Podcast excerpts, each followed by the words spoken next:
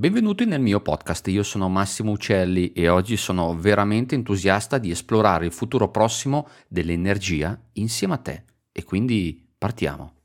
Bene, allora iniziamo con l'analisi dello stato attuale della produzione di energia, concentrando la nostra attenzione sui tipi di produzione, spesso ancorati ai derivati del petrolio.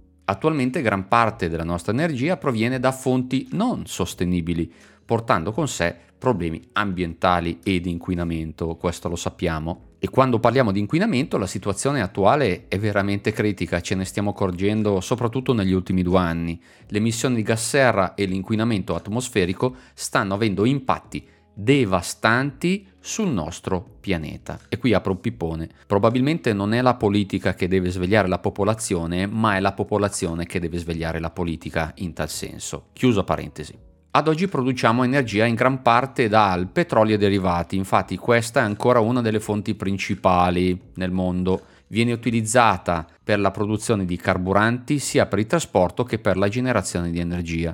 Ad esempio il carbone, anche se il suo utilizzo è diminuito in molte parti del mondo a causa delle preoccupazioni ambientali legate alle emissioni di CO2. Il carbone è ancora una fonte significativa in alcune regioni e alcuni stati. È vero America?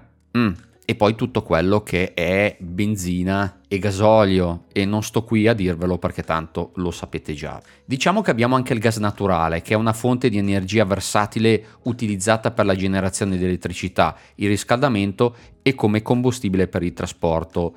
Tutti voi conoscerete il metano. Vi ricordate la pubblicità che diceva il metano ci dà una mano? Mm, vabbè, andiamo avanti. In pratica bruciamo ed inquiniamo, inquiniamo e bruciamo. Sono 200 anni che lo facciamo intensamente, eh?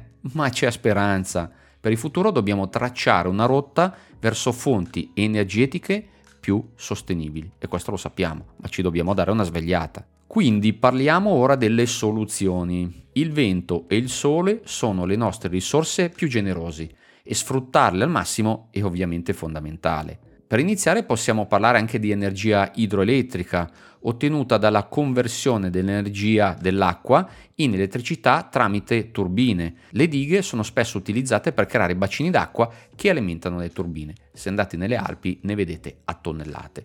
E questa è una buona notizia, sperando che l'acqua ci sia sempre. E poi c'è l'energia eolica che sfrutta la forza del vento per generare elettricità attraverso appunto le turbine eoliche e queste le avete viste che ne so al centro-sud o magari in Liguria. Apro un'altra parentesi, non vi piacciono le turbine? Io preferisco avere le turbine e inquinare di meno. E voi? Chiusa parentesi. Poi ovviamente, come stavo anticipando prima, c'è l'energia solare che raccoglie tutto quello che ci dà il sole attraverso i pannelli fotovoltaici per generare elettricità oppure tramite sistemi di riscaldamento solare per riscaldamento dell'acqua, sì perché ci sono anche i pannelli diciamo idraulici che producono acqua calda.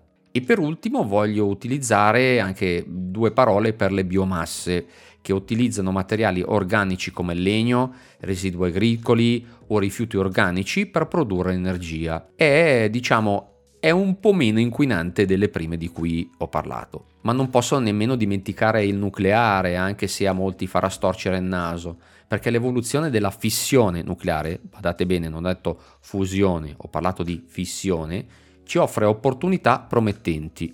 Infatti nuove tecnologie promettono una maggiore sicurezza e riduzione dei rifiuti radioattivi e quindi probabilmente insieme a tutte le altre produzioni in tanti stati stanno incominciando a guardarla con un occhio meno critico. Diciamo che affrontare il futuro dell'energia richiede un approccio olistico, un mix di fonti rinnovabili, tecnologie avanzate e consapevolezza ambientale sono le chiavi per creare un mondo energetico e sostenibile. Con questo io vi ringrazio per essere stati qui con me e ci risentiamo la prossima settimana.